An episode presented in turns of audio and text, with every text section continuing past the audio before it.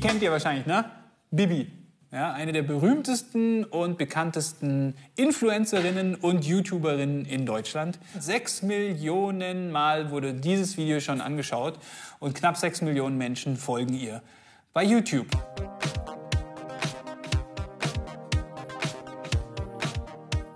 Diesem jungen Mann folgen immerhin drei Komma vier Millionen bei Instagram, um zu schauen, was er für Hosen anhat, äh, an welcher Wand er heute so steht und wie gut er denn heute ausguckt. Und ja, er schaut einfach sehr gut aus. Punkt. Ja, geiler Typ.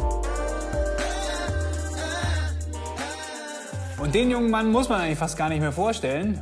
Rezo, sein Video, zur, was er zur C D U zu sagen hat, haben sich schon siebzehn Millionen Mal Menschen angeschaut. Diese Menschen haben ganz klar Einfluss, weil sie eine Reichweite haben. Man nennt sie deswegen auch einfach Influencer. Solange sie Schminktipps machen oder irgendwelche anderen lustigen Sachen, ist es ja alles schön und gut. Aber einige erzählen auch solche Sachen. Das Ziel ist eine Weltregierung, eine Weltwährung, eine Weltreligion. Bill und Melinda Gates haben auch schon darüber nachgedacht, ob man über Impfungen ähm, Menschen dahingehend äh, reduzieren kann, indem diesen Impfstoffen auch Sterilisationsmittel beigefügt werden, sodass die Menschen gar keine Kinder mehr bekommen. Wir sprechen derzeit in Brasilien von mehr als elf Millionen Menschen, die schon verstehen, dass die Erde flach ist. Dann zum Coronavirus. Ich konnte es kaum glauben, aber inzwischen haben auch viele andere was darüber gemacht. Es wurde unter anderem schon in Asterix angekündigt. Und lasst ihr euch beeinflussen von Influencern? Habt ihr das schon mal vielleicht selbst erlebt? Es gibt eine Umfrage, und zwar aus dem Jahr zweitausendneunzehn. Da wurden zweitausend Menschen befragt ab achtzehn Jahren in Deutschland, ob sie schon mal ihre Meinung zu einem Thema oder Produkt äh, durch Influencer verändert haben. Und ja, zweiundvierzig Prozent der achtzehn- bis vierundzwanzigjährigen sagen ja. Also fast jeder Zweite. Und ob sie schon mal ein Produkt gekauft haben, weil es von einem Influencer benutzt oder beworben wurde, haben auch zweiundvierzig Prozent der Jüngsten, also achtzehn- bis vierundzwanzigjährigen, gesagt, ja, haben wir gemacht. Also, man sieht, da ist definitiv ein großer Einfluss da. Die Frage ist jetzt an dieser Stelle, was ist denn eigentlich ein Influencer? Genau.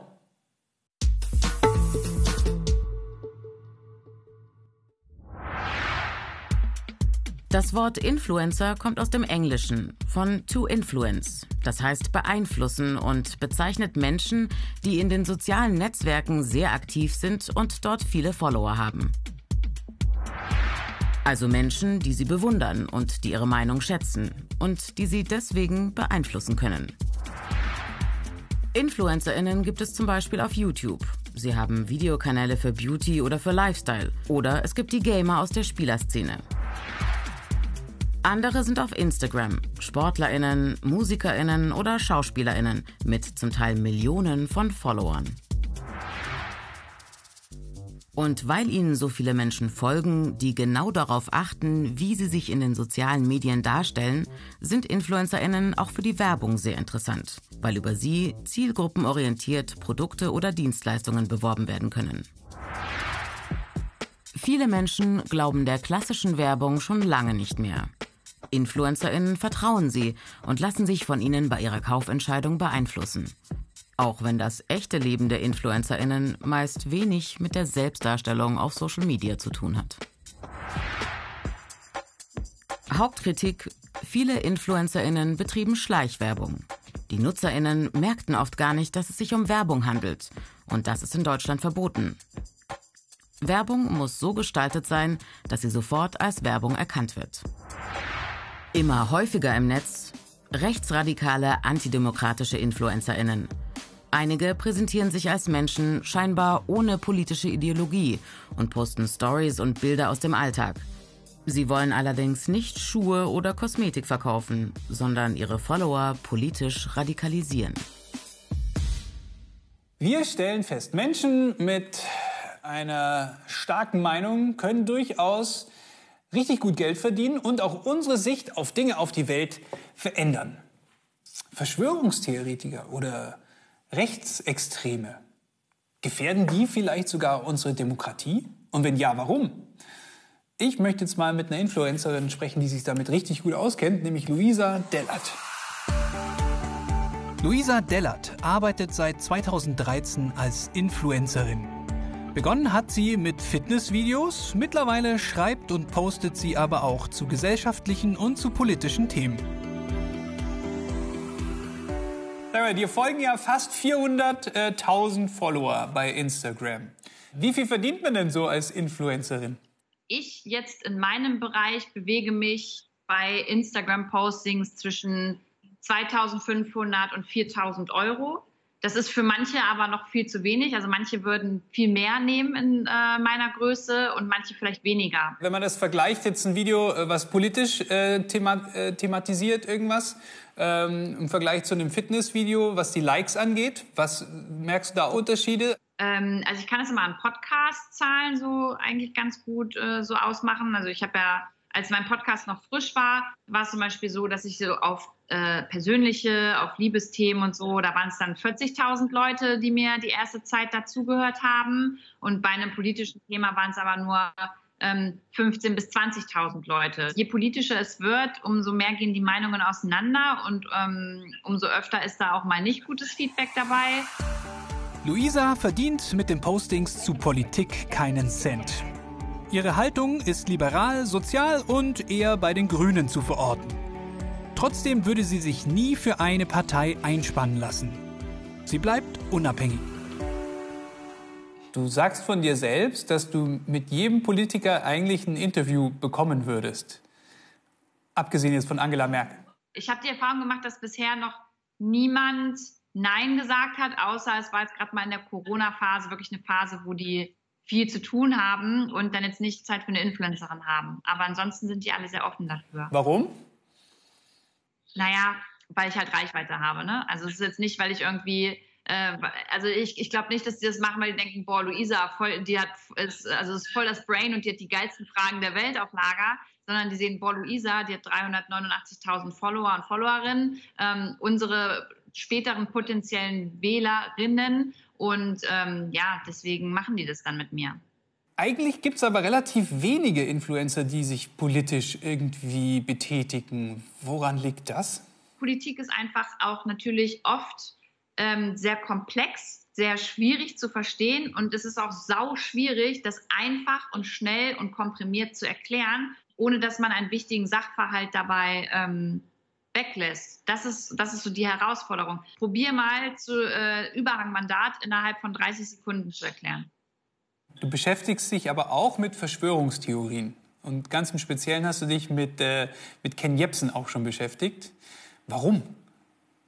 Ja, weil das Video sau viral gegangen ist und ich mir das angeguckt habe und so voll erschrocken war, dass es viele auch in meinem Freundeskreis oder einige gab, die äh, das weitergeschickt haben und sich nicht damit auseinandergesetzt haben und dem halt gleich Glauben geschenkt haben. Und wenn du jeden Tag auf Social Media unterwegs bist, dann weißt du, wie schnell etwas viral gehen kann und wie viel Fake da auch drin stecken kann, ohne dass es jemand mal hinterfragt. Auch einige Verschwörungsideologen haben Reichweite. Heiko Schrang erreicht hundertzweiundsiebzigtausend Menschen. Hier zum Thema Mundschutz. Das ist ja mittlerweile klar, dass das, dieser Maulkorb letztendlich ein Zeichen der Sklaven war. Sklaven haben den immer getragen. Und ihr müsst bitte mal darauf achten, im Supermarkt Leute, die überhaupt mit diesem Zeichen, wie in der Offenbarung des Johannes, also quasi, man kann schon sagen, mit dem Zeichen, Satan-Zeichen hier rumrennen auf den Straßen, wie die Körperhaltung ist. In der Regel ist die so. Führender Verschwörungsideologe in Deutschland ist derzeit Ken Jebsen.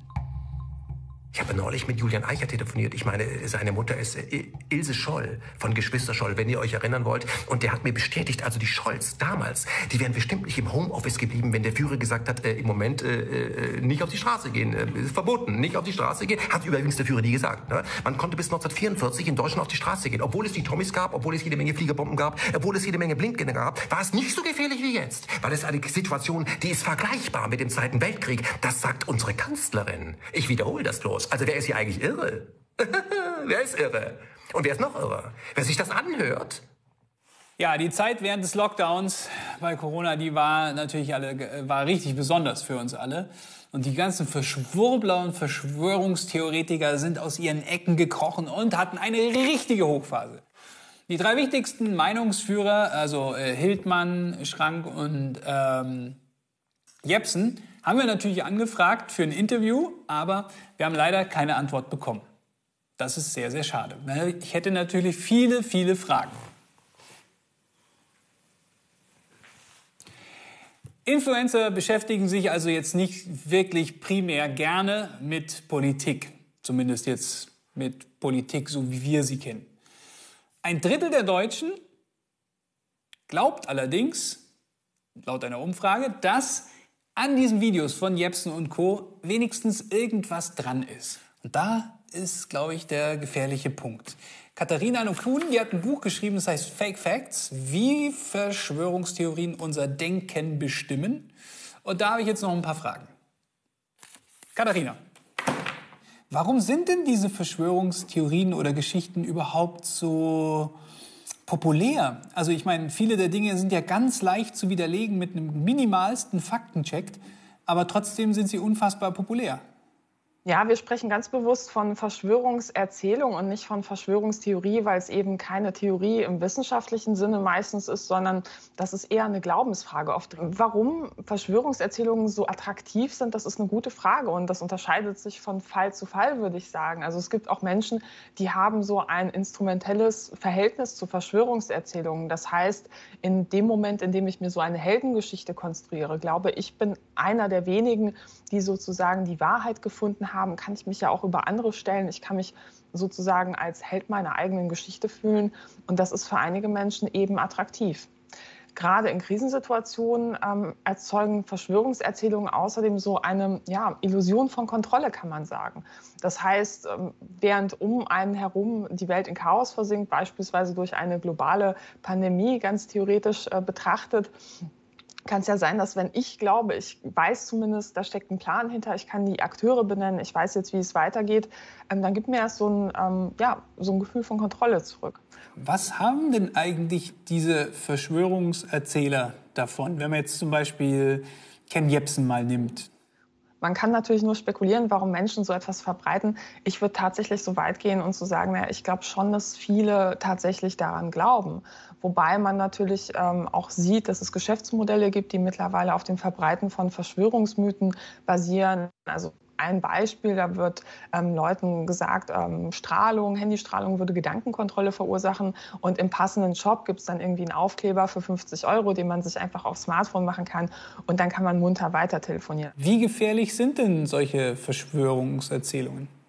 Ja, die meisten Menschen denken bei Verschwörungserzählungen immer so an lustige U F O-Geschichten. Und ich muss sagen, mir ist das Lachen halt wirklich vergangen nach der Recherche zu unserem Buch. Stellen Sie sich mal vor, Sie sind ein Angehöriger, Sie sind ein Freund. Das ist jemand, der Ihnen was bedeutet. Und Sie merken langsam, wie der sich entfremdet. Und gerade im Gesundheitsbereich kann das dazu führen, dass Menschen dann auch Behandlungen verweigern. Beispielsweise bei Krebs, weil sie eher irgendwie glauben, es gäbe eine große Medizinverschwörung. Sind Verschwörungserzählungen auch eine Gefahr für unsere Demokratie?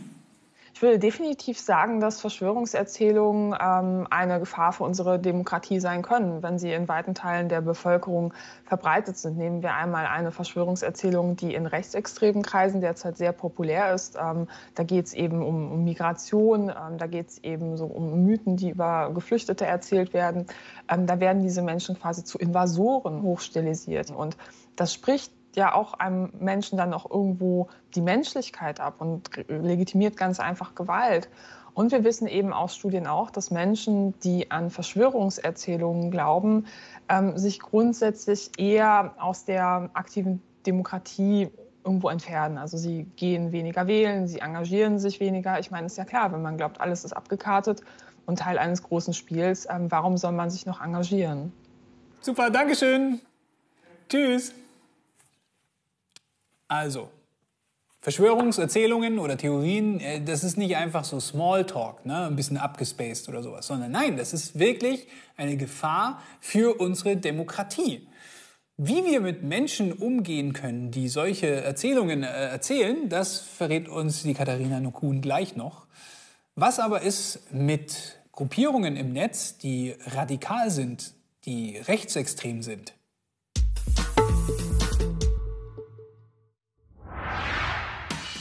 Die Mediennutzung von Jugendlichen nimmt weiter zu. Laut einer Studie von zweitausendneunzehn sind zwölf- bis neunzehnjährige täglich gut zweihundert Minuten online, also fast dreieinhalb Stunden. Besonders Jugendliche sind im Netz gut zu erreichen. Und genau das nutzen manche InfluencerInnen, um extremistische Botschaften zu verbreiten. Etwa siebenundfünfzig Prozent der befragten Jugendlichen sind innerhalb eines Monats mindestens einmal auf extreme politische Ansichten im Netz gestoßen.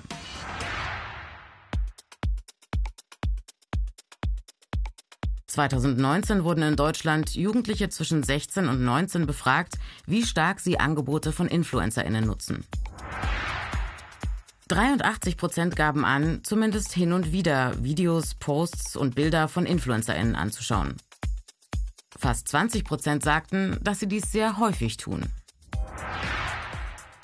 Ebenfalls Ergebnis der Befragung: Politische Inhalte kommen bei Jugendlichen nicht so gut an wie Themen wie Mode, Lifestyle, Fitness, Reisen, Ernährung und Umweltschutz. Um junge Menschen zu erreichen, kapern deshalb extremistische InfluencerInnen oft solche Themen.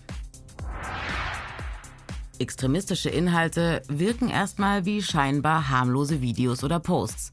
Das ist Teil der Strategie. Andocken an die Alltagswelt der Jugendlichen. Zum Beispiel mit Kochrezepten. Extremistische Botschaften, also Meinungen, die sich gegen das Grundgesetz und gegen demokratische Werte richten, werden über die Hintertür hineingeschoben. Im schlimmsten Fall wird Gewalt akzeptiert oder sogar dazu aufgerufen.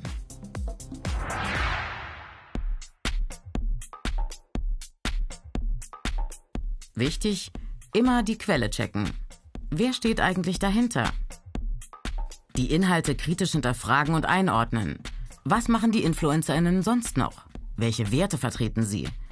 Gibt es pauschale Urteile, Feindbilder oder vertreten die InfluencerInnen gar Verschwörungstheorien?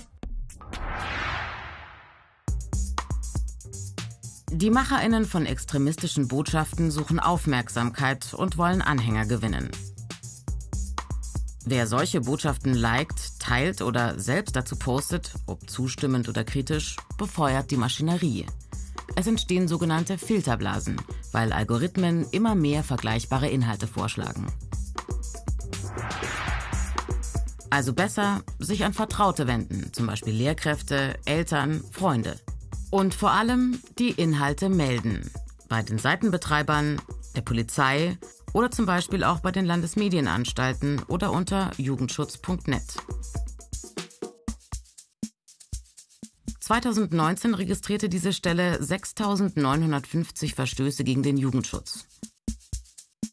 Knapp ein Viertel davon, über eintausendsechshundert Fälle, wurden als politischer Extremismus eingeordnet. Der Wiener Martin Sellner ist einschlägiger Rechtsextremist und international vernetzt mit Rechtsextremisten und Rassisten. Und er versucht sich als Influencer. hundertvierundvierzigtausend Abonnenten hat sein YouTube-Kanal. Sellner gibt sich harmlos und nett. Im Internet postet er auch Kochvideos mit Einblicken in sein Weltbild. Jedes Mal, wenn ich Kartoffeln schäle, dann erinnere ich mich daran, warum ich diese Frucht oder Gemüse, dieses Gemüse eigentlich nicht mag. Das ist diese heiße Kartoffel und diese Stärke, die an seinen Händen klebt. Ja, das ist einfach, ich mag das nicht, ich mag das nicht. Ich bin kein Kartoffelfreund. Und ich habe mal einen Vortrag eines Anthroposophen gehört, der gemeint hat, die Kartoffel wäre eine gute Frucht für Mitteleuropäer. Sie kommt aus dem Ausland. Sie wächst unter der Erde als Nachtschattengewächs. Patrick Stegemann hat äh, im Film Lösch dich mitrecherchiert und auch das Buch geschrieben, Die rechte Mobilmachung, wie radikale Netzaktivisten die Demokratie angreifen. Anscheinend gibt es da eine Gefahr. Warum sind die, die Rechten im, im Netz so gefährlich? Sie sind ähm, gefährlich, weil sie da Zielgruppen finden, die sie vorher niemals gefunden haben. Die extreme Rechte war ja lange oder galt lange und war es auch tatsächlich so ein bisschen dümmlich, brutal, haben so Wehrsportübungen im Wald gemacht und hatten keine Gesichter und keine guten Geschichten zu erzählen. Und sie haben das besser gelernt, Gesichter nach vorne zu stellen und emotionale Geschichten zu erzählen und erreichten damit Leute, die sie ganz lange erreichen wollten, aber niemals erreicht haben. Und das ist sozusagen eine neue Qualität und die führt dazu, dass sie eben andere Leute erreichen und dass manche von denen sich so sehr radikalisieren, dass sie am Ende bereit sind, äh, zu töten. Und das haben wir in den letzten Jahren mit Terroranschlägen in Christchurch, in El Paso, in Texas, in Halle ähm, beispielsweise oder auch in Hanau gesehen. Wie stellen die neuen Rechten das an, dieses autoritäre System äh, zu, zu, zu bauen, zu erschaffen? Die extreme Rechte bedient sich da eigentlich zwei Mechanismen, die sie selber auch so benennt in ihren Büchern, nämlich den Infokrieg und den Emokrieg. Der Infokrieg heißt, Menschen, die was anderes glauben, anders beispielsweise andere Dinge im Netz vertreten, niederschreien mit Hass, mit organisiertem Trolling. Auf der anderen Seite den Emokrieg, Menschen für sich zu gewinnen durch schöne Gesichter, schöne Bilder, äh, Geschichten und sie emotional an sich zu binden, weil dann, und das sagen sie auch ganz offen, sind Fakten egal. Wenn ich jemanden mag und jemand ein nettes Gesicht hat, dann ist es vielleicht nicht so schlimm, dass er ein bisschen rassistisch ist und ich gewöhne mich schrittweise daran. Und das ist letztlich das Ziel. Warum ist jemand wie Martin Sellner gefährlich? Martin Sellner vertritt eine Ideologie, die am Ende des Abends tödlich ist. Äh, nämlich die sagt, es gibt Menschen, die gehören hierhin und es gibt Menschen, die gehören nicht hierher. Und die Leute, die nicht hierher gehören, äh, die muss, müssen hier weg. Ähm, das ist sozusagen gegen alles, wofür beispielsweise die Verfassung steht. Äh, ganz unabhängig davon, welcher politischen ähm, Überzeugung man selbst ist, gewährt die Verfassung, äh, das Grundgesetz in Deutschland ja Menschenrechte, unabhängig von Rasse, Geschlecht oder sonst irgendwas. Und Martin Sellner stellt dieses Grundprinzip demokratischer Ordnung in Frage und er tut das aber in einer Art und Weise, die eben gar nicht mehr so gefährlich aussieht, es aber eben äh, dennoch ist. Und er versucht es eben mit emotionalen und schönen Geschichten auszuschmücken. Wie stark sind die denn mittlerweile vernetzt? Sie sind ähm, ziemlich gut vor allem untereinander vernetzt. Also es gibt ähm, im Grunde ganz unterschiedliche Mitglieder der extremen Rechten, die ganz unterschiedliche Dinge auch glauben, die aber trotzdem beispielsweise auf YouTube zusammenarbeiten. Und die sind aber vor allem super divers. Ne? Es gibt so Leute, die machen so E S O-Verschwörungskram und dann gibt es halt Leute, die so hardcore äh, extrem rechte Politik machen. Und die arbeiten aber alle irgendwie zusammen. Äh, wir nennen das auch die Allianz der Antagonismen, also sozusagen die, äh, die Verbindung von Leuten, die ganz unterschiedliche Sachen glauben, die aber sich in allem einig sind, nämlich, dass sie eine extrem rechte andere Welt wollen und die sozusagen im Kampf gegen die liberale Gesellschaft sozusagen zusammenstehen, trotz aller Unterschiede. Der Rechtsextremist Martin Sellner ist auf den meisten Online-Plattformen gesperrt. Bei Instagram und seit Juli zweitausendzwanzig auch bei Twitter und bei YouTube. Ausnahme der Messenger-Dienst Telegram. In vielen Bereichen bin ich aber eher ein Outfluencer. Also diverse Modenmarken, Getränkemarken und so weiter und so fort freuen sich nicht sehr, wenn ich sie bewerbe oder erwähne. Mein Journalismus, mein Aktivismus ist crowdgefundet. Das heißt, es gibt Leute, denen das gefällt und die unterstützen es, damit ich es weitermachen kann. Sellner lebt von Spenden, auch aus Deutschland, Geld aus rechten Netzwerken. Kontakte gab es auch zur AfD-Jugend Junge Alternative. Viele extreme Rechte betteln äh, auf Telegram ja äh, fast täglich darum, dass sie Spenden bekommen. Wir haben ein paar Spendenverläufe versucht nachzuvollziehen. Das ist äh, alleine Geld, das aus Bitcoin beispielsweise an rechte Influencerinnen kommt, sind teilweise zwischen zweitausend, dreitausend Euro, aber auch gerne mal dreizehntausend oder zwanzigtausend Euro in einem Jahr. Also richtig viel Geld. Und dann gibt es sozusagen noch eine ganze offizielle Struktur. Es gibt zum Beispiel ein Prozent, einen Verein, der sehr AfD-nah ist, der von einem AfD-Mitglied mitgegründet wurde, der zum Beispiel YouTube Formate finanziert. Martin Sellner ist Sprecher der sogenannten Identitären Bewegung Österreich. Eng wurde es für Sellner, als aufflog, dass er längere Zeit Mailkontakt hatte zum späteren Attentäter von Christchurch, der mehr als fünfzig Menschen tötete. Sellner erhielt von ihm eine Spende über eintausendfünfhundert Dollar, ein Jahr vor dem Anschlag. Sellner und der Attentäter tauschten sich aus, verstanden sich, auch politisch offenbar gut und luden sich gegenseitig ein. Wie groß ist, sind denn diese Identitären eigentlich?